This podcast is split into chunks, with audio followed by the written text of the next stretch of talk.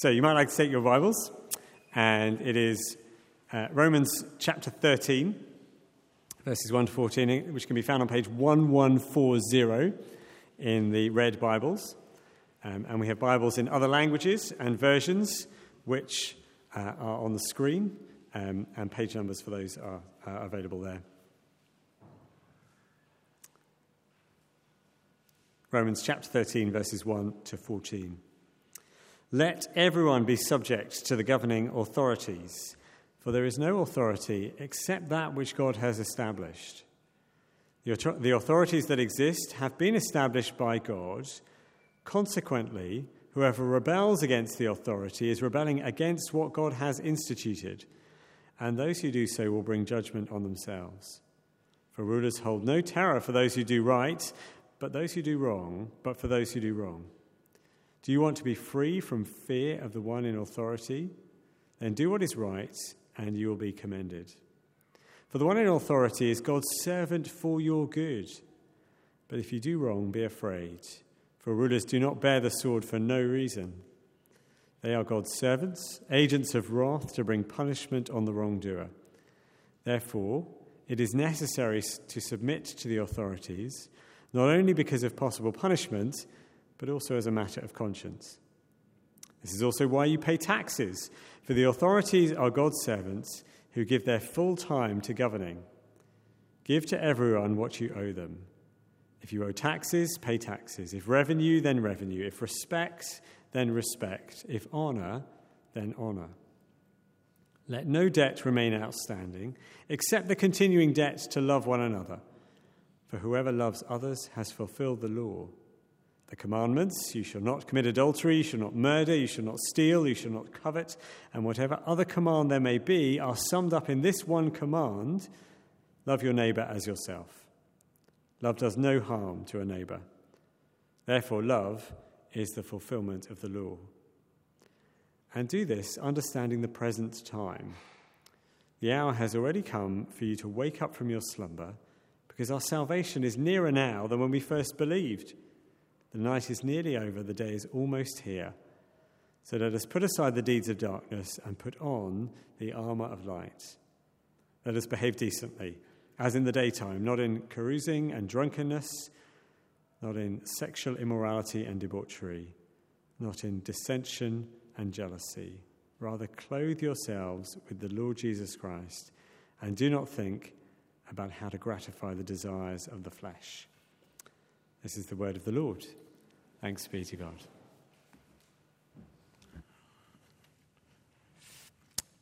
Paul, thanks very much. It will help me enormously if you keep that open in front of you. Well, they used to say that uh, in polite company, the two topics you shouldn't talk about are uh, religion and politics and I somehow seem to have wound up uh, preaching on Romans 13, where it talks about both of them. So um, I don't know how I've done that, but there we go. It, the reason why it was often said that those two subjects were not subjects for polite conversation and for polite company is, of course, they're hot topics. Topics where people have uh, really intense feelings very often, very passionate about them, uh, point where people can easily be uh, offended. They are hot topics. Uh, they're hot topics in society, but they've been hot topics for centuries. Throughout history, uh, the church has wrestled with uh, how the church relates to the state, the government, uh, going back at least as far as the 5th century when the great Augustine of Hippo uh, wrote his City of God, uh, and he talked about church and state relations at some length in that book. Um, and down the centuries since, Christians have been thinking about how they relate um, to the state. But it's more than just a historical or theologically interesting uh, point. It's relevant, it's right up to date. So, um, recently, I guess we might have seen pictures like this on the news where one faith community uh, was objecting to what state schools were teaching and they issued a protest. Um, but it's not just a, a, faith community in one bit of Birmingham. Uh, it's something that can happen uh, for um, those who own bed and breakfasts, those who own baker's shops, nurses, teachers, doctors, all sorts of people, often find a conflict between their, their, their personal faith, their belief, and the state. Now, it's not my job today to tell you the rights and wrongs of any of those cases. I guess in a room this size, we all have different opinions about the different nuances of all the different cases, uh, and that's to be expected. Um, my job is to do something different, which is to teach Romans 13, where Paul outlines uh, the principles for the way the church should relate to the governing authorities, the state. As I do that, I'm aware that we live in a politically divided landscape. Maybe never been more divided. Even in this room, I bet we have strong opinions, probably on many different sides of many different issues. And so, once again, it's not my job to be telling you about politics and things like that. It's my job to teach you what Romans 13 says. But, but interesting to note, first century Rome may well have been just as politically divided and just as much of a hotspot as the world we're living in today. Uh, there was an edict in Rome about 10 years before this letter was written, expelling all the Jews from Rome. And then another edict overturning that and allowing them to come back in. And you can imagine for this church there in first century Rome, uh, wondering, this community of Jews and Gentiles, but the Jews had gone away for 10 years, then they've been brought back. Uh, they've been made sort of scapegoats, perhaps, by society in, in large part. How do the Gentile Christians who've been in Rome all along, how do they relate to the Jewish brothers and sisters who've come back in in this difficult cultural climate? Politically divided, politically tense, potentially uh, hostile. And of course, first century Rome wasn't always an easy place for a Christian to be how does the church relate to the state? It's important to say it's the church. Uh, there's a difference between the church as an organization and individual Christians, and we'll get on to that. But actually, I hope what we'll see here is Paul has a wonderfully positive vision. A vision that might just come as a breath of fresh air and sanity in a, in a world and a political landscape at the minute, which I don't know about you, sometimes seems to make me go crazy. Well, what does Paul say? Well, um, as we look at this, the other thing I just want to say, by way of preliminary, is it's one of those passages where there'll be somewhere deep inside of you a desire to say, yes, but. Okay? So as we go through it, there'll be points where you go, yeah, that's all well and good, but what about situation X? What about this? I hope we can address that, but can I ask us all to park that just for a minute and first of all, listen to what the text actually says before we go to the yes buts. Okay? So let's try and get to grips with what Paul is really saying here. And I've got two points to make. And, and here's the first one Paul tells us to live as a gospel community subject to human law. Verse, uh, chapters 12 to 16 as a whole uh, are talking about how Paul wants to form a gospel community. So he spends 11 chapters in Romans unpacking what the gospel is and the huge impact it has on our lives as people, uh, on our way of understanding the world and ourselves and God. Uh, and he does all that because his real purpose is chapters 12 to 16. He wants to create in Rome a gospel community that has a vision and a mission. It's a community with a cause, a cause to spread the gospel, a cause to live for Jesus' glory. And he needs to take those 11 chapters to drill it into his hearers and to drill it into us how beautiful and wonderful the gospel is. So that by the time we get to the working out of the gospel in our community, we're, we're ready for it and we're, we're willing to say, yes, this is something to belong to. What strikes me as interesting is as he, as he spells out what it means for us as a gospel community, there's a whole chapter, well, no, half a chapter, on relating to the state. I don't know that many church mission statements, church vision statements that have a section on this is how, as a church, we relate to the state. And yet, Paul thinks it's an important part of them being a gospel community in Rome is the way they relate to the state. Uh, and what he says basically is, is this he gives us one command, he gives two reasons for that command, and a summary. So if you drift off at any point, verse 5, just need to remember that. So here's his one command in verse 1 Let everyone be subject to the governing authorities. That's the command. Be subject, be submissive, obey. Uh, be in a humble posture toward the state that says basically your default is what the government tells us to do, we're going to do. Okay? That's the, that's the basic position. And right away, people say, oh, be subject. That feels a bit, is that demeaning to be subject? Just bear in mind that the Son of God himself in the Bible is said to be subject to God the Father.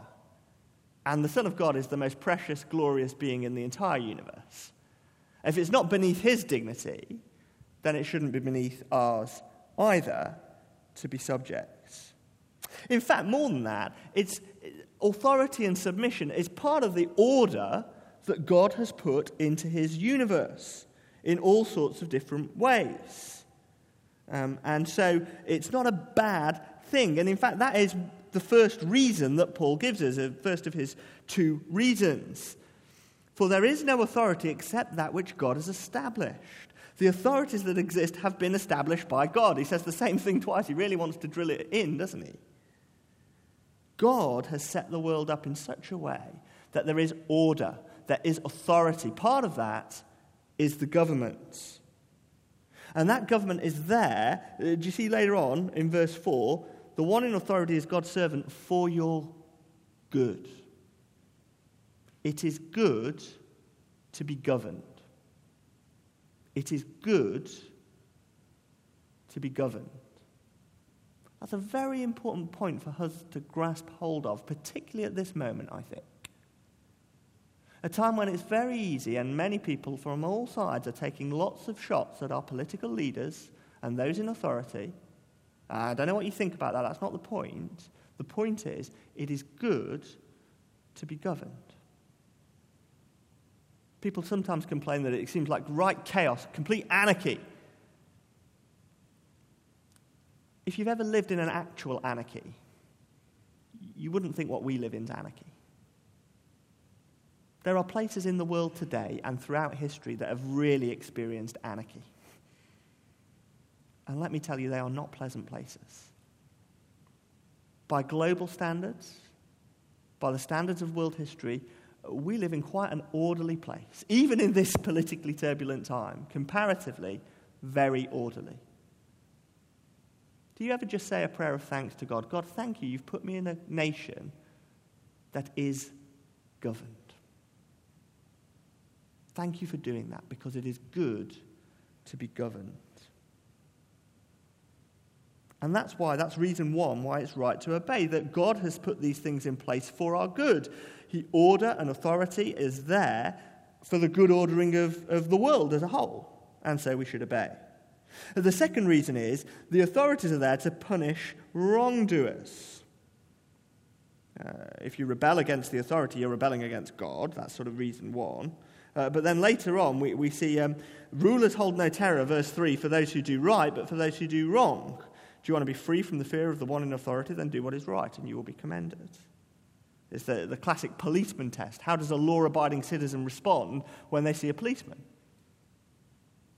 Well, ordinarily, in a well governed society, you're perfectly happy. It's good, it's a sign of order. Do what is right, and you will be commended. Uh, and don't do what is wrong, because, verse 4, they do not bear the sword for no reason. They are there to bring punishment on the wrongdoer. And so, if reason number one is the universe is an ordered place and that's good, reason number two is that the government uses its authority to punish wrongdoing, therefore, don't be a wrongdoer. Uh, don't bring disgrace on yourself and on the church and on Jesus by being one of those people in society that does what is wrong, what is evil. Instead, do what is right, and you will be commended, says Paul. So, there are the two reasons. Uh, one, order and authority are good and God's put them in place. Two, uh, you don't want to be punished for doing wrong because punishment's unpleasant and because it wouldn't speak well of the church. And it's all summarized, do you see it, in verse 5.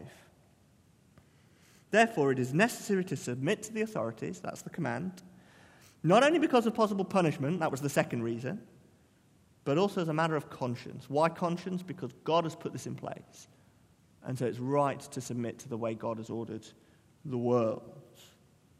Live as a gospel community, therefore, subject to human law. Obey. That's the basic command. Obey the government. How does Paul apply it to first century Rome, verses 6 and 7? Well, pay your taxes. This is why you also pay taxes. for the authorities of God's servants who give their full time to governing. So give to everyone what you owe them. If you owe taxes, pay taxes. If revenue, then revenue. That pro- probably means like a sales duty on any goods you import and export. If respect, then respect. If honor, then honor. That was how it applied to them in the first instance. What about us? Well, I guess it's still right to say you should pay the taxes and things that you owe. But more broadly, it means obeying the government wherever the government is trying to create order.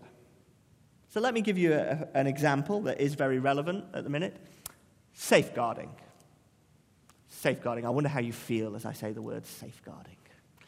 Does it provoke feelings of dread in your heart as you go, not another meeting in a midweek when I could really be doing something else with my time? Not another DBS form to fill in. Oh, aren't those things tiring? I've done 23 already. Safeguarding is the government's way of trying to keep people safe. It is a good thing to do. I know, I'm right there with you. I can find it as tiring and time consuming as anyone else. I've filled in my share, fair share of DBS forms, let me tell you. And yet, the government wants us to do it, we should submit to them and do it to keep people safe. And we should do it gladly. We should be thankful that we live in a society where the government cares about keeping people safe. That's one thing uh, that it might mean. The other thing I was struck by, and I think this is where it gets hard, this is where I found it hard this week, and I realized I needed to do some repenting. In verse 7, it says, If people are worthy of respect, give them respect. And I guess in our current political climate on social media or wherever, there's precious little of that about. I think this is even harder to obey in a democracy than it would have been for them.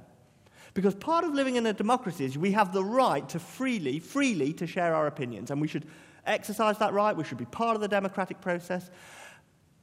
But sometimes that freedom of speech can just cause us to go a bit too far and, to say something that actually goes too far and is disrespectful. Let me tell you how I'm going to apply this for myself, and you can all keep me accountable to this. This might not be your battle, but I've noticed that sometimes I dismissively refer to elected leaders only by their surname, as though they were a school child. It's a, it's a kind of way of denigrating them, doing them down. May, Corbyn, something like that. So I think it was part of me marking out the fact that I want to respect them a bit more. I should refer to them as Mr. Corbyn, Mrs. May, the Prime Minister, the leader of the opposition.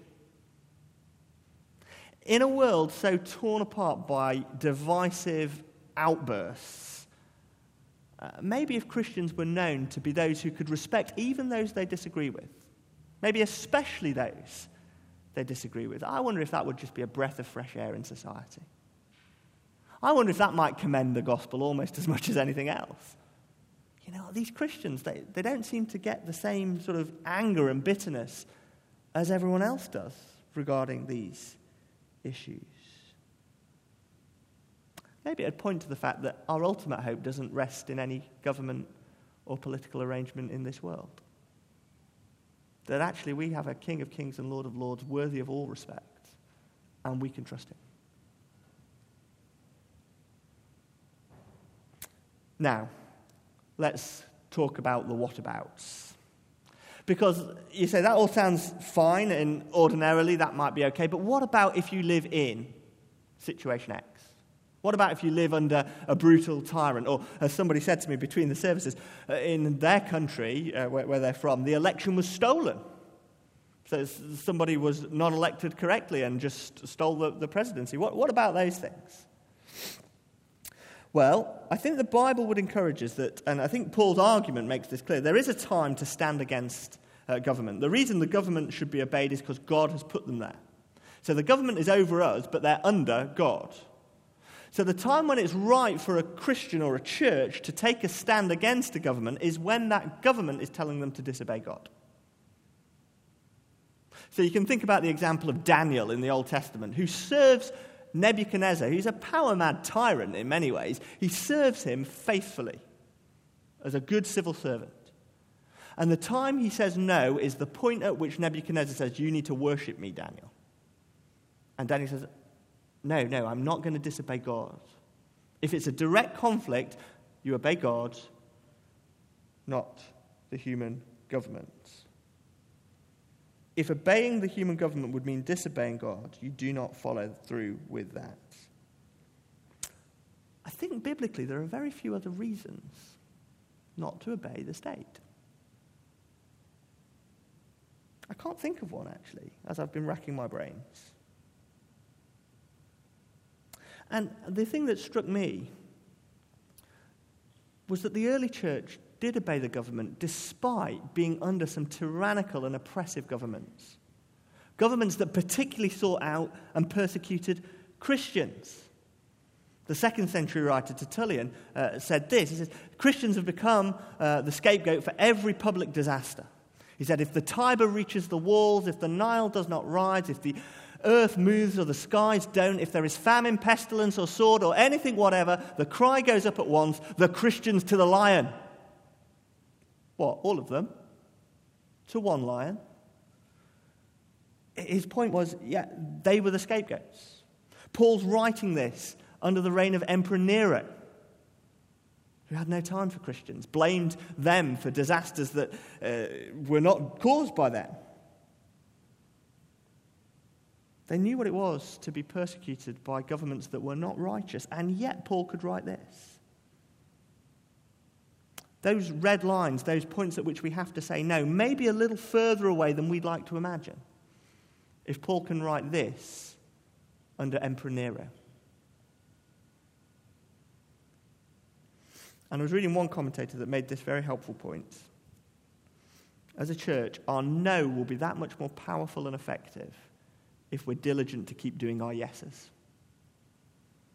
So if we keep obeying the state where we can, keep saying we want to be good citizens, we want to do the right thing where we can, then at those points where we have to, I'm so sorry, we can't do that, people will stand up and take notice because they'll say, that's not like those Christians. They, they are good citizens, they try and keep order. Well, uh, I've tried to put it like this Gospel power is not political power. Uh, I've tried to summarize uh, it a, a bit like this. What I mean by that is the church is not meant to be a revolutionary political movement that seizes power for itself. God's got a much bigger job for us. He wants us to get the power of the gospel at work out there in the world. That's not to say, of course, that individual Christians might not be called to work in the arena of politics. Absolutely. But the church isn't a political lobby group. Partly because the church has to be open to people from all political opinions and persuasions. Uh, you know, we have to be a place where leavers and remainers can both come because the gospel's bigger than that. Uh, but also, because the history of the church seems to tell us, I think Paul is saying here, don't get sidetracked. Be good citizens. Don't try for revolution. Just, just keep living on your life in faithfulness, quietness, submission to the state, because you've got a much bigger job to do. And an interesting thing about church history is the church has perhaps been most effective at changing the world when it's not been in power. So, Rodney Stark, wrote a book called The Triumph of Christianity. Great book. It charts the first three centuries of the church and how the church absolutely transformed the world. And during that time, virtually no Christians held high office. Something similar is happening today in China, actually, where huge movement of Christians is rising up. They don't hold political power. But, but the gospel power shines through in those moments. Uh, I'm going to tell a story. This story is almost certainly not true because no one is this witty. But that's Thomas Aquinas there, who was a, a theologian in the medieval church. And uh, one day he went to see uh, the Pope in the Vatican. And as he goes there, this was at the height of the church's political power and influence. And the Pope was there counting out all the taxes that people had sent him, all these gold and silver coins. And as Thomas walks in, he turns and says, You see, Brother Thomas, it is no longer true that the church can say, Silver and gold have I none. And Aquinas, probably with a wry smile, turns and says, That may be so, Holy Father, but neither can it say, Get up and walk. Almost certainly not true because no one's that witty. But it, there was a deeper point. When the church grasps for political power, it loses the real power that Jesus called us to the, the power of the gospel, the power to change lives and, and therefore change communities. We're not a political lobby group. God's got a much bigger mission for us. And, and actually, as we work through the rest of Romans, we're going to see some of that mission unfold. So do keep coming back. And so live as a gospel community, subject to human law. But our second point, and it's more brief love as a gospel community shaped by God's law. If politics isn't to be our driving focus, uh, acquiring political power and being a political lobby group, but, but rather being submissive, good citizens, not making waves, then where should we focus our energy? And that's love. It's this which shows our hope belongs to a better kingdom than any earthly kingdom. Because it's love that shapes God's kingdom. It's love that made the universe. It's love that sacrifices itself for the other. That's the power behind uh, the universe, and that is what we're called to. So uh, let no debt remain outstanding in verse 8 because you have to pay all your taxes, except there's one debt. There's one debt, and I've called this the present duties of love. There's one debt that remains outstanding, the continuing debt to love one another. And what that means is you can't pay that debt off. Suppose I wake up tomorrow morning and I say, I'm going to work really hard to love my church family. I'm going to work so hard, I'll be praying for you, I'll be trying to do acts of service for you, and, and say I do a really good job one day of serving every member of my church family that I possibly can. And I go to bed feeling really satisfied that I've done it. I wake up the next day, I still owe the same debt tomorrow. I can't just do it once and say I've paid it off. It's a debt I owe every day to all of you and a debt you owe every day to me and to one another. You can't pay it off because this is the power to shape the kind of gospel community Paul wants to create in Rome, wants to create in Manchester, the kind of gospel community actually that people are crying out for. People feel so disconnected from one another. Uh, there's a longing for deep community, and the gospel can create it.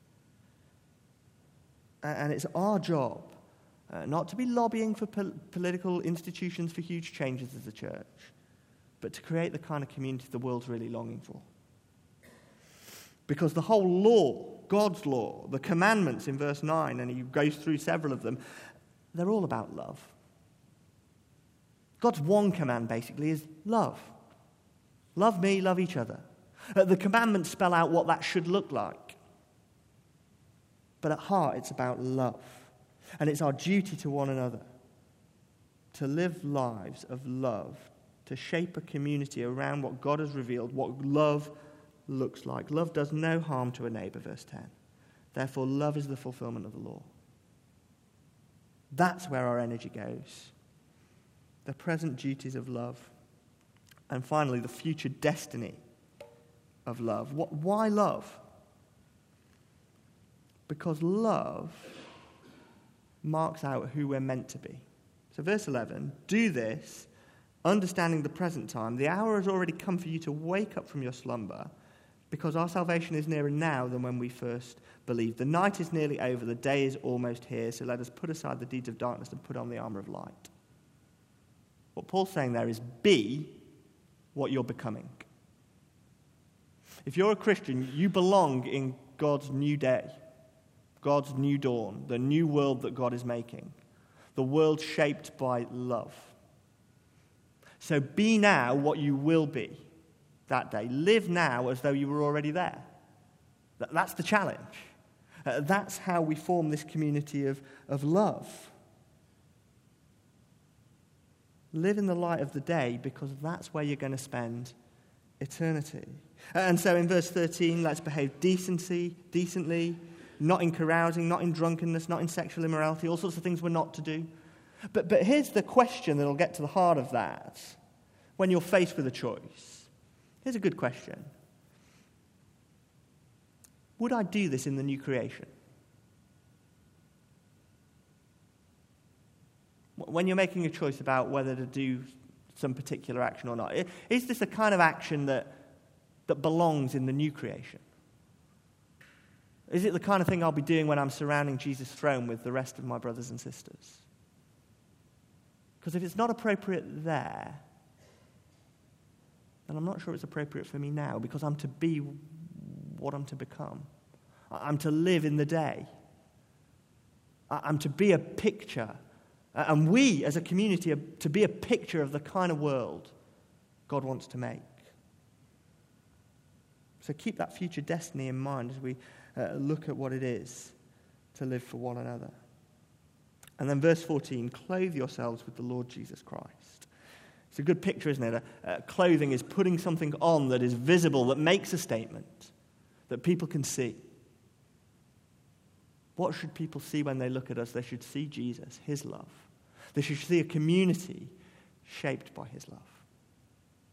My old college um, principal uh, said this to us once. It helps us get to the nub of, of what love is and what it looks like. He said this He says, Be kind to the people in your churches. The Son of God was pleased to die for them.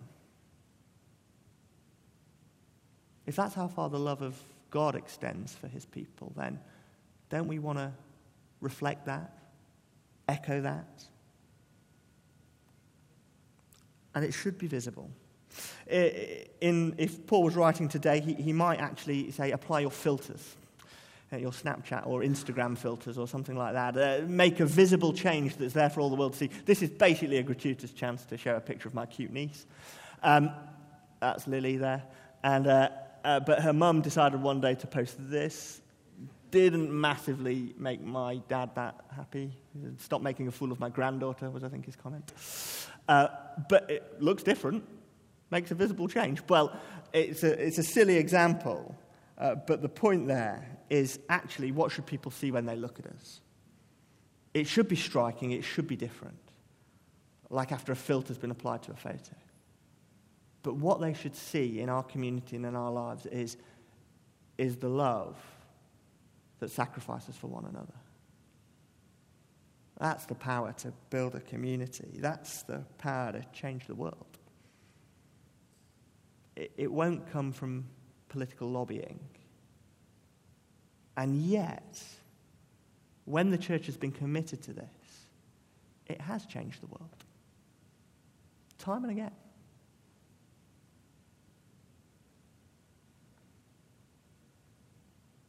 And our attitude toward the government and then our attitude toward this community will go together.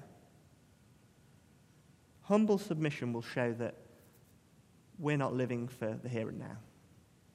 Our final hope and future is not in securing a good Brexit deal or remaining. That's not our final hope. Our final hope is in the kingdom of heaven. And as we, we love that out, live that out, and love that out, as a community here, uh, that's what will draw people in. By this shall all people know you are my disciples, said Jesus, if you have love one for another. Greater love has no one than this. They lay down their lives for their friends. It wasn't just words from Jesus. He kept his manifesto promises all the way to the cross. And that's the cross that should be the heartbeat of what we're doing here. So let's not get sidetracked and let's live and love in gospel community and pray that God will show his glory to the world through it. I'm going to pray now.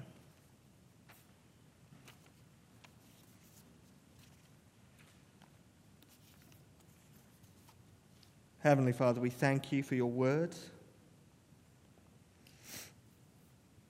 We thank you for its clarity, its refreshing uh, breeze of good common sense. It's not always easy to obey, but help us to, to listen to the goodness of being subject, being submissive to the rulers and authorities, not making waves where we can. Help us to pay what we do, what we owe. And most of all, help us to, to keep paying that debt of love to one another, realizing that it's never fully paid, that we owe it to one another. Help us to be shaped so by your words that people are clear that our hope uh, belongs to a better world, a new world that you are bringing in. Help us to be a foretaste, a picture uh, of that world, we pray. All to your glory. Amen.